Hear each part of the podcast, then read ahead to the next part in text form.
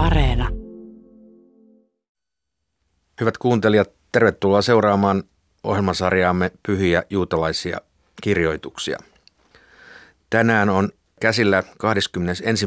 jakso ja käsittelemme tekstikatkelmaa, joka on otsikoitu Sapattina kielletyt työt. Asiantuntijamme ovat edelleenkin Riikka Tuori, Simon Lifson ja Tapani Harviainen. Tervetuloa. Kiitos. Kiitos.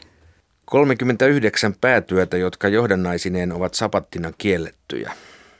Mihin meidän tässä tekstissä nyt tulisi kiinnittää huomiota hetken kuluttua? No, Riikka. Tässä tekstissähän nähdään, että kun Raamattu Toora kertoo meille, että sapattina on kiellettyä lähteä kotoa liian kauas pois, on parempi pysytellä, pysytellä rauhassa ja sitten tulta ei saa sytyttää ja töitä ei saa tehdä. Niin se on aika, aika tota vähän sanottu. Ja tähän sitten rabbit vuosisatojen ajan on pureutuneet kiinni ihan Mishnasta alkaen ja Talmudissa sitten jatketaan tulkintaa, että mitä tämä Mishna tarkoittaa näillä töillä. Ja nämä työt liittyvät temppelin rakentamiseen, josta johdetaan, että mitä sapattina ei saa missään nimessä tehdä. Ja samalla pohditaan, pohditaan näitä kysymyksenalaisia epäselviä paikkoja ja vedotaan silloin erityisesti siihen, että mitä, mitä pyhäkköteltassa aikanaan katsotaan, katsotaan tehdyn myös sapattina. Siellä pohditaan värjäämistä ja lankojen sitomista ja etanoiden tappamista, joka vaikuttaa todella omituiselta. Mutta kysymys on juuri pyhäkköteltan, mishkanin, eli tabernaakkelin sisällä harjoitetuista töistä, Mooseksen kirjojen valossa kerrottuna. Mutta Mooseksen kirjat ei kertoneet kaikkia ja nyt joudutaan miettimään uudelleen. Oliko asia niin, vaiko näin vai vielä kolmannella tavalla? Ja pohdintaa hyvin, hyvin monimutkaista. Vai niin? Tämä on kiinnostavaa. Siirrymme kuuntelemaan tätä tekstiä. Sapattina kielletyt työt. Shabbat.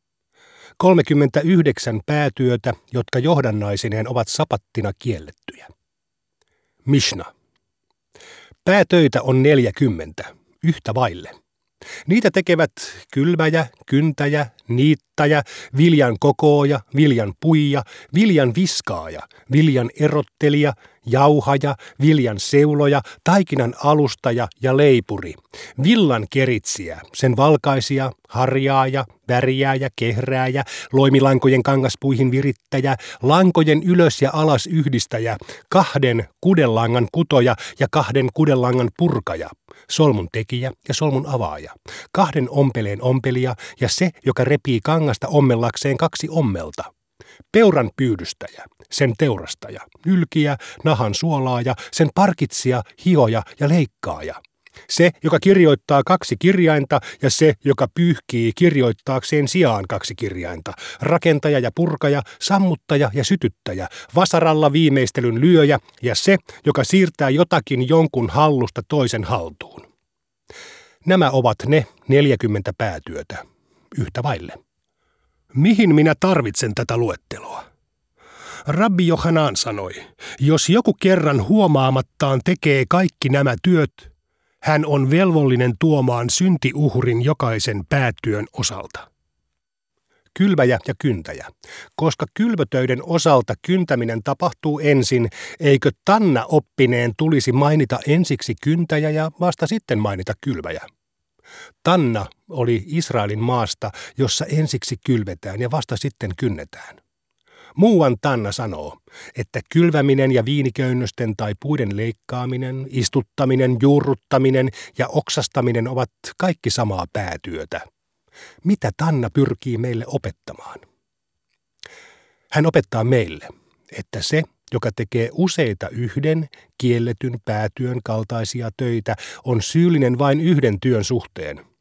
Rabbi Aha sanoi Rabbi Hiabar Ashin sanoneen, että Rabbi Ami oli sanonut – se, joka leikkaa viiniköynnöksiä tai puita, on syyllinen istuttamiskiellon vuoksi. Se, joka istuttaa, juuruttaa tai oksastaa, on syyllinen kylvämiskiellon vuoksi. Onko hän todellakin syyllinen kylvämiskiellon eikä istuttamiskiellon vuoksi? Ei. Sano pikemminkin, että myös kylvämiskielon vuoksi. Rav Kahana on sanonut, Se, joka leikkaa viiniköynnöksiä tai puita ja tarvitsee leikkaamansa johonkin, hän on syyllinen kaksinkertaisesti, kerran niittämisen vuoksi ja toisen kerran istuttamisen vuoksi. Rav Josef on sanonut, jos joku riipii ruohoa rehuksi, hän on syyllinen kaksinkertaisesti, kerran niittämisen vuoksi ja toisen kerran istuttamisen vuoksi. Samoin Abbaye sanoi. Jos joku karsii mangoldijuurikkaan lehtiä, on kaksinkertaisesti syyllinen kerran niittämisen vuoksi ja toisen kerran kylvämisen vuoksi. Kyntäjä. Muuan Tanna opetti. Kyntäminen, kaivaminen ja ojittaminen ovat kaikki samaa työtä. Rav Sheshet on sanonut. Jos joku on poistanut maakasan talonsa pihasta, hän on syyllinen rakentamisen vuoksi. Pellolla hän olisi syyllinen kyntämisen vuoksi. Rava sanoi, jos joku on täyttänyt kuopan talonsa pihasta, hän on syyllinen rakentamisen vuoksi. Pellolla hän on syyllinen kyntämisen vuoksi. Rabbi Abba sanoi, se joka kaivaa kuopan sapattina, mutta tarvitsee siitä vain joutomaata, on vapaa tekemään niin. Näin myös Rabbi Jehudan mielestä, joka sanoi, että jopa työstä, joka ei itsessään ole tarpeellinen, joutuu syylliseksi. Sen työn tulee kuitenkin olla eduksi, mutta tämä on vahingoksi. Niittäjä. Muuan Tanna opetti. Niittäminen, viinirypäleiden korjuu, taatelien poimiminen, olivien keruu ja viikunoitten kerääminen ovat kaikki samaa työtä. Rava Pappa sanoi. Jos joku heittää multakokkareilla palmua niin, että saa sieltä putoamaan taateleita, hän on syyllinen kaksinkertaisesti, kerran irrottamisen vuoksi ja toisen kerran murentamisen vuoksi. Rav Ashi sanoi, tämä ei ole irrottamisen eikä myöskään murentamisen tavallinen tapa. Viljan kokooja. Rava sanoi, jos joku kokoaa suolaa suola-altaasta, hän on syyllinen kokoamisen vuoksi. Abaye sanoi, ei ole viljan kokoamista muuten kuin maan tuotteita koskien. Viljan puija muuan Tanna opetti. Puiminen, pellavien rohkiminen ja puuvillan hakkaaminen ovat kaikki samaa työtä. Viljan viskaaja, erottelija, jauhaja ja seuloja. Sekä viljan viskaaminen että erottelu ja seulominen ovat samaa työtä. Abbaje ja Raava sanoivat molemmat.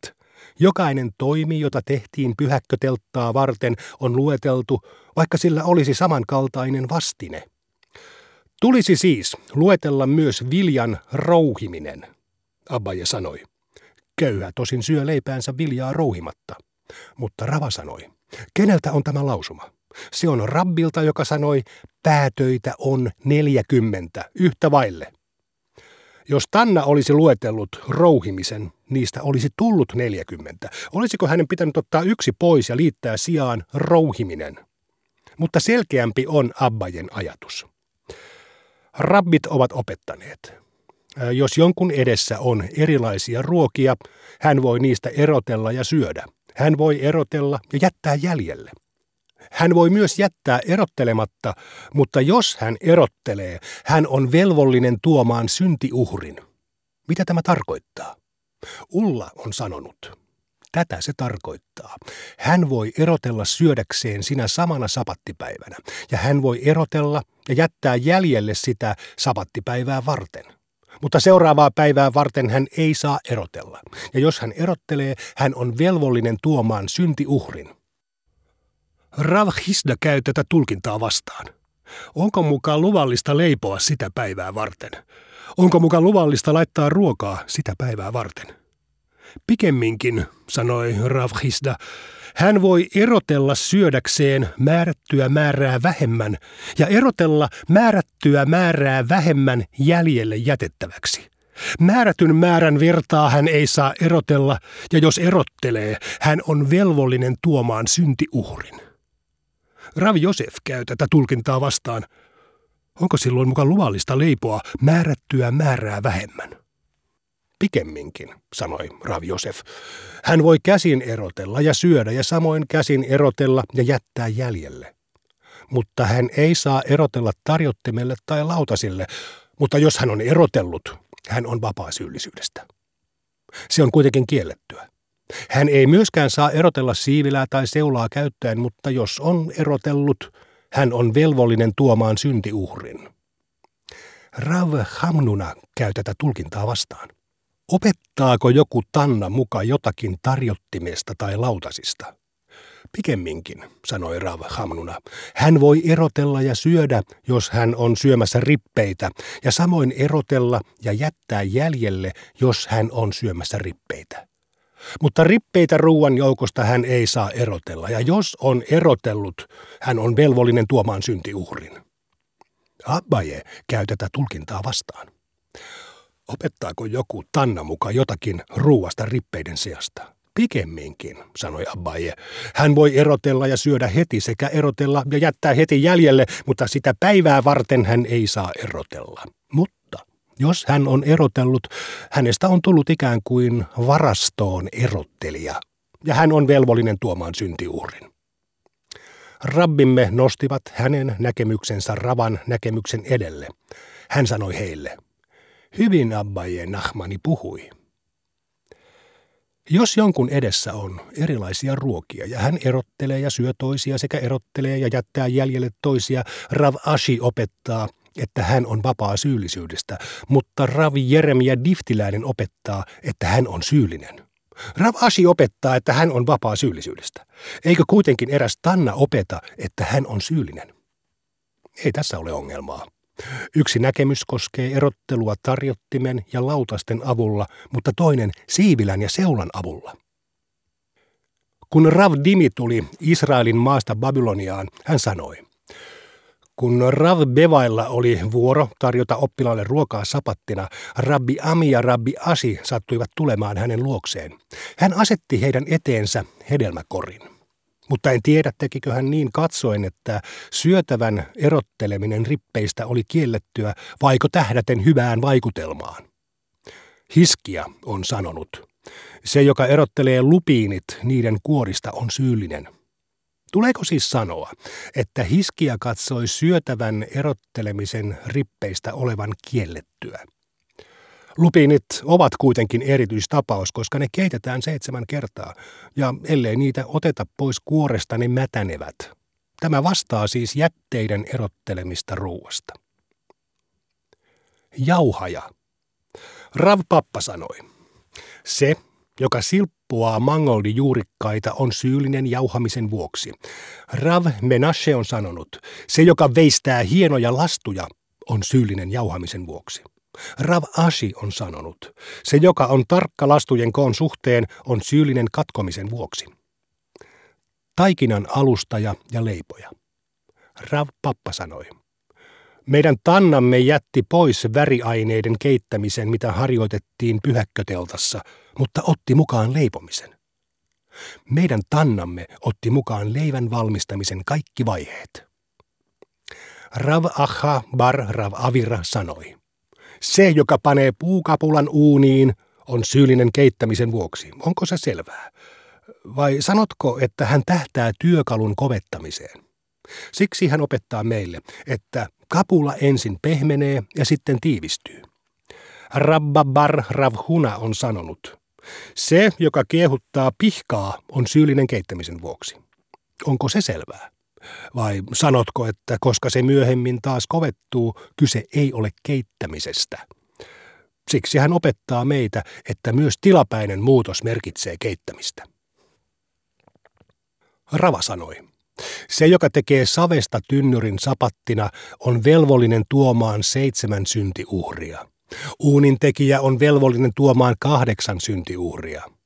Abaje on sanonut, se, joka tekee ruokokorin, on velvollinen tuomaan yksitoista syntiuhria, ja jos hän ompelee sen suun, hän on velvollinen tuomaan kolmetoista syntiuhria.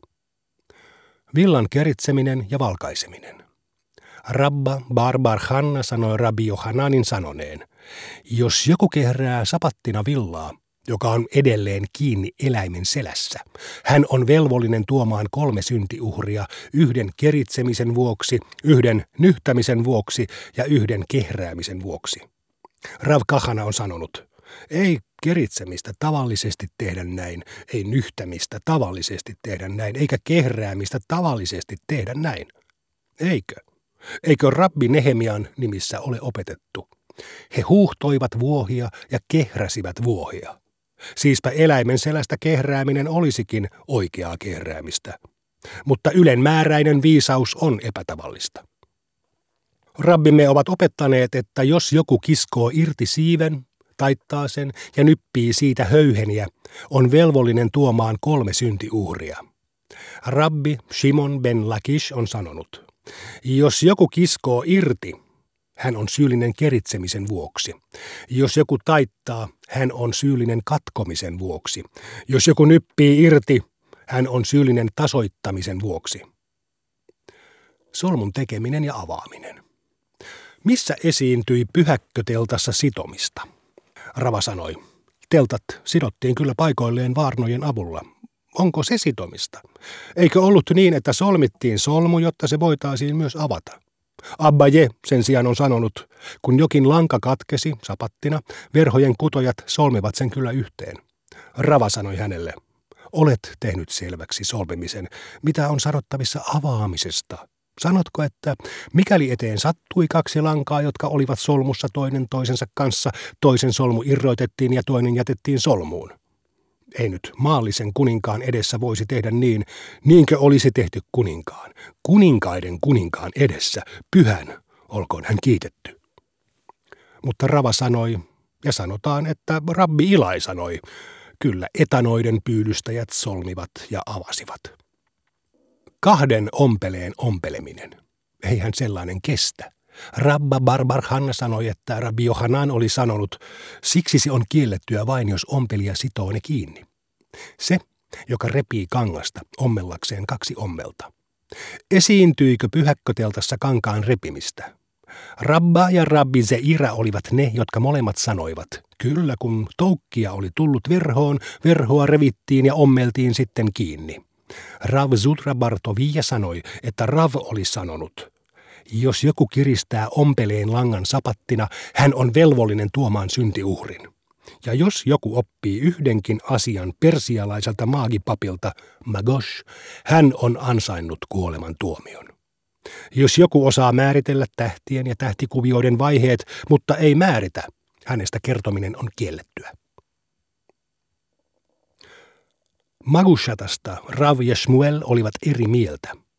Toinen sanoi, että he ovat noitia, mutta toinen sanoi, että he ovat vääräoppisia. Voit päätellä, että Rav oli se, joka sanoi, että he ovat vääräoppisia, koska Rav Zutra Bartovia sanoi Ravin sanoneen, jos joku oppii yhdenkin asian persialaiselta maagipapilta Magosh, hän on ansainnut kuolemantuomion. Jos mieleisi tulee, että he ovat noitia, raamatussa on kirjoitettu, älä opettele tekemään niiden kansojen kauhistavia tekoja, mutta opi ymmärtämään ja opettamaan, mistä on kyse. Voit siis päätellä, että Rav piti heitä vääräoppisina. Rabbi Shimon ben Pazzi sanoi, että Rabbi Jehosua ben Levi oli sanonut Bar Kapparan nimissä. Jokaisesta joka osaa määritellä tähtien ja tähtikuvioiden vaiheet, eikä niitä määritä, raamattu sanoo. Herran tekoja he eivät huomaa, eivät näe hänen kättensä töitä. Rabbi Shmuel bar Nahmani sanoi, että Rabbi Johanan oli sanonut. Mistä on johdettu, että on ihmistä velvoittava mitsva määritellä tähtien ja tähtikuvioiden vaiheet? Raamatussa sanotaan – Noudattakaa niitä ja toteuttakaa ne, sillä ne ovat muiden kansojen silmissä osoitus teidän viisaudestanne ja ymmärryksestänne. Mikä on se viisaus ja ymmärrys, joka on osoitus muiden kansojen silmissä? Sinun tulee siis sanoa, se on tähtien ja tähtikuvioiden vaiheiden määrittely. Näin kuulimme alkupään sapattina kielletyistä päätöistä. Olkaa rakkaat kuuntelijat toki armollisia itsellenne. Tämä on hyvin seikkaperäistä ja kiharaa väittelyyn ja argumentteihin perustuvaa tekstiä ja on todella onnekasta, että nämä, nämä luetut tekstit julkaistaan myöhemmin areenassa siis – koska on melko kohtuutonta kuvitella, että kukaan pääsisi näistä perille kertakuulemalla. Vai mitä, hyvät asiantuntijat? Ja tästä näkee erittäin hyvin, mitä Tapani sanoi muutama jakso sitten, että kyse on pöytäkirjoista. että selvästi puhutaan asiaa ja sitten yhtäkkiä puhutaan toisesta asiasta, kun se on sitten tullut ehkä jo jonkinlaisena miele, mieleyhtymänä mieleen. Ja sitten sekin on päätynyt näihin teoksiin. Mutta tässähän pääasia on tämä sapatti ja sapattina kielletyt työt. Aivan. Jollakin tavalla kai voisi määritellä, että nämä, nämä kielletyt työt on semmoisia, jotka johtaa pysyvään tulokseen. Silloin työ on kiellettyä. Ja toisaalta, jos työ toistetaan, se johtaa myöskin kiellettyyn tekemiseen. Että voisi jollakin tavalla yrittää ikään kuin vetää yhteen tämän ajattelun lankoja. Jos työstä saa hyötyä, niin ja jos se on työstä kielletty. saa hyötyä myös, myös se on yksi tämmöinen aspekti. Mitä Simon sanot tämmöisestä yhteenvedosta? Joo, se, se on oikean suuntainen musta tuntuu ja, ja, ja tota, Shabbatinahan niin tämä Malechet Machshevet, eli myöskin keskeinen asia, eli se, että onko, onko tehty työ, ää, onko sillä teossa järkiperäisyys tiettynä elementtinä, eli Eli tässä puhutaan, niin kuin kaikki, kaikki tulee niin kuin temppelistä ja temppelin, tai siis tästä Mishkanista lehtimajasta, mitä siellä tehtiin, sitä rakennettiin, siirrettiin, purettiin, siellä värjättiin kankaita, siellä ommeltiin, kaikki nämä.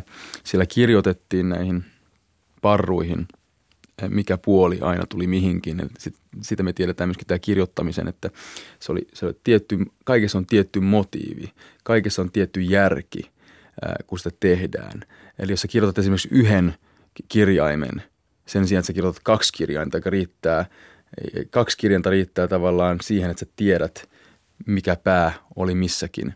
Ja jos on yksi kirjain vaan, niin se, se, se on epäselvää, jolloin sä et olisi niin kenties, jos sä vahingossa kirjoitat yhden kirjaimen, niin sä et välttämättä ole tehnyt mitään väärin shabattina. Äh, mutta jos sä kirjoitat kaksi kirjainta, voidaan olettaa, että siinä on oman lehet mahshevet, siinä on ollut jonkinlainen järkiperäinen syy, minkä takia sä oot kirjoittanut, jolloin sä oot myöskin sitä hajav, eli velvollinen tuomaan syntiuhrin. Ähm, tämä toistuu, tässä on monia, monia niin parametreja, monia asioita, mutta niin kuin, ja on, on, on mielenkiintoista jatkokeskustelua sille, että kun Talmud mainitsee – tässäkin sen, että, että ne korjasivat verhoja repimällä ne auki ja sitten solmimalla uudestaan yhteen. Ni, niin mitä sitten tapahtuu, jos joku henkilö pelkästään repii ilman, että siinä on mitään järkiperäisyyttä. No sitten keskustelu myöhemmin on siinä, että no, onhan siinä aina järkiperäisyys, koska me tiedämme, että ihmiset rikkovat lautasia ja vaatteita suuttuessaan ja se, se tekee heidän suuttumuksestaan ää, ää, miedompaa. Ja toinen punainen lanka on jälleen tämä historiallinen että raamatussa oli määrätty, että, että rikkomuksesta täytyy, täytyy korvauksena suorittaa syntiuhri. Ja näitä syntiuhrejahan ei suinkaan konkreettisena enää suoriteta, mutta mietitään kuitenkin sitä asiaa, että mitkä kaikki toimet vaatii kukin yhden syntiuhrin suorittamista. Ja tämmöinen työ, jossa on monta työn lajia, vaativat useita syntiuhreja se on yksi tämmöinen teema, joka tässä pyörii mukana koko ajan. Siinä, siinä vielä se yksi kuuluisa esimerkki siitä, että joku, joku tuota kaivaa kuoppaa kotonaan savattina. Ja, ja, ja tuota, nyt kysymys on siitä, että mitä se, mitä se, miksi, miksi se kaivaa sitä kuoppaa? Kaivaako sitä kuoppaa, koska se tarvitsee sen kuopan, vai kaivaako sitä kuoppaa, koska se tarvitsee sen hiekan, mikä sitä kuopasta tulee? Ja, ja, sen motiivin perusteella on keskustelua täällä siitä, että onko tämä henkilö, onko tämä henkilö siis niin kuin velvollinen, velvollinen tuomaan syntiuria tai, tai onko hän velvollinen tästä teostaan. Niin jos hän, niin kuin, että onko hän niin rakentanut jotakin sitä kuopan avulla vai ei, koska rakentaminen on siis kiellettyä sabattina. Niin se näin, tarvitsee vaan sen, sen hiekan siinä, niin se on, silloin se, jos se kuoppa ei ole niin kuin se pääasia, niin se ei ole rakentanut mitään sabattia. Joo, ja sitten vielä jos lisäsi tästä ihan kirjallisesta materiaalista, että tämä Shabbat-traktaattihan on yksi laajimmista, ellei jopa laajin Talmudin näistä, näistä kokonaisuuksista, että selvästi tämä aihe on monitahoinen, että mitä on sapattina sallittua ja kiellettyä tehdä. Että se Tooran antama, eli viiden Mooseksen kirjan antama tieto ei riittänyt rabbeille, vaan tästä tehtiin todellakin varsinainen vuori tästä sapattiin liittyvistä laajesta itse näin maalikko lukijana ja kuuntelijana kohtaan tämän tekstin ensin siten, että tämä ensinäkemältä ja kuulemalta siis vaikuttaa lähinnä hiusten halkomiselta, mutta sitten se malikkoymmärrys rakentuu oikeastaan sen varaan, että, että koska niin kuin Riikka mainitsit alussa, että sapattia koskeva pääsääntö on lähinnä sen kaltainen, että oikeastaan mitään työtä ei saisi tehdä eikä tulta saisi sytyttää, mutta kun yhtä ja toista on kuitenkin pakko tehdä, niin tarvitaan näitä varsin seikkaperäisiä laajoja keskusteluita siitä, tästä rajanvedosta, että mitä kuitenkin sitten saisi tehdä, koska on pakko. Ja sitä kautta alkaa rakentua sellainen niin kuin ymmärrys, ymmärrys tämän tekstin luonnetta kohtaan. Ja yksi mielenkiintoisimmista kohdista on muun muassa tämä, se, joka siirtää jotakin jonkun hallusta toisen haltuun. Että tässä sapatti, sapatti tota, traktaatissa ryhdytään hyvinkin ää, yksityiskohtaisesti miettimään erilaisia alueita, mistä joiden sisällä pystyy siirtämään tiettyjä esineitä. Koska pakkohan on jotakin kantaa esimerkiksi nykyään vaikkapa jos on lasten vaunut, niin mm. onko niitä sallittua työntää sapattina? Onko sateenvarjo sallittua kantaa? Mm. Mm.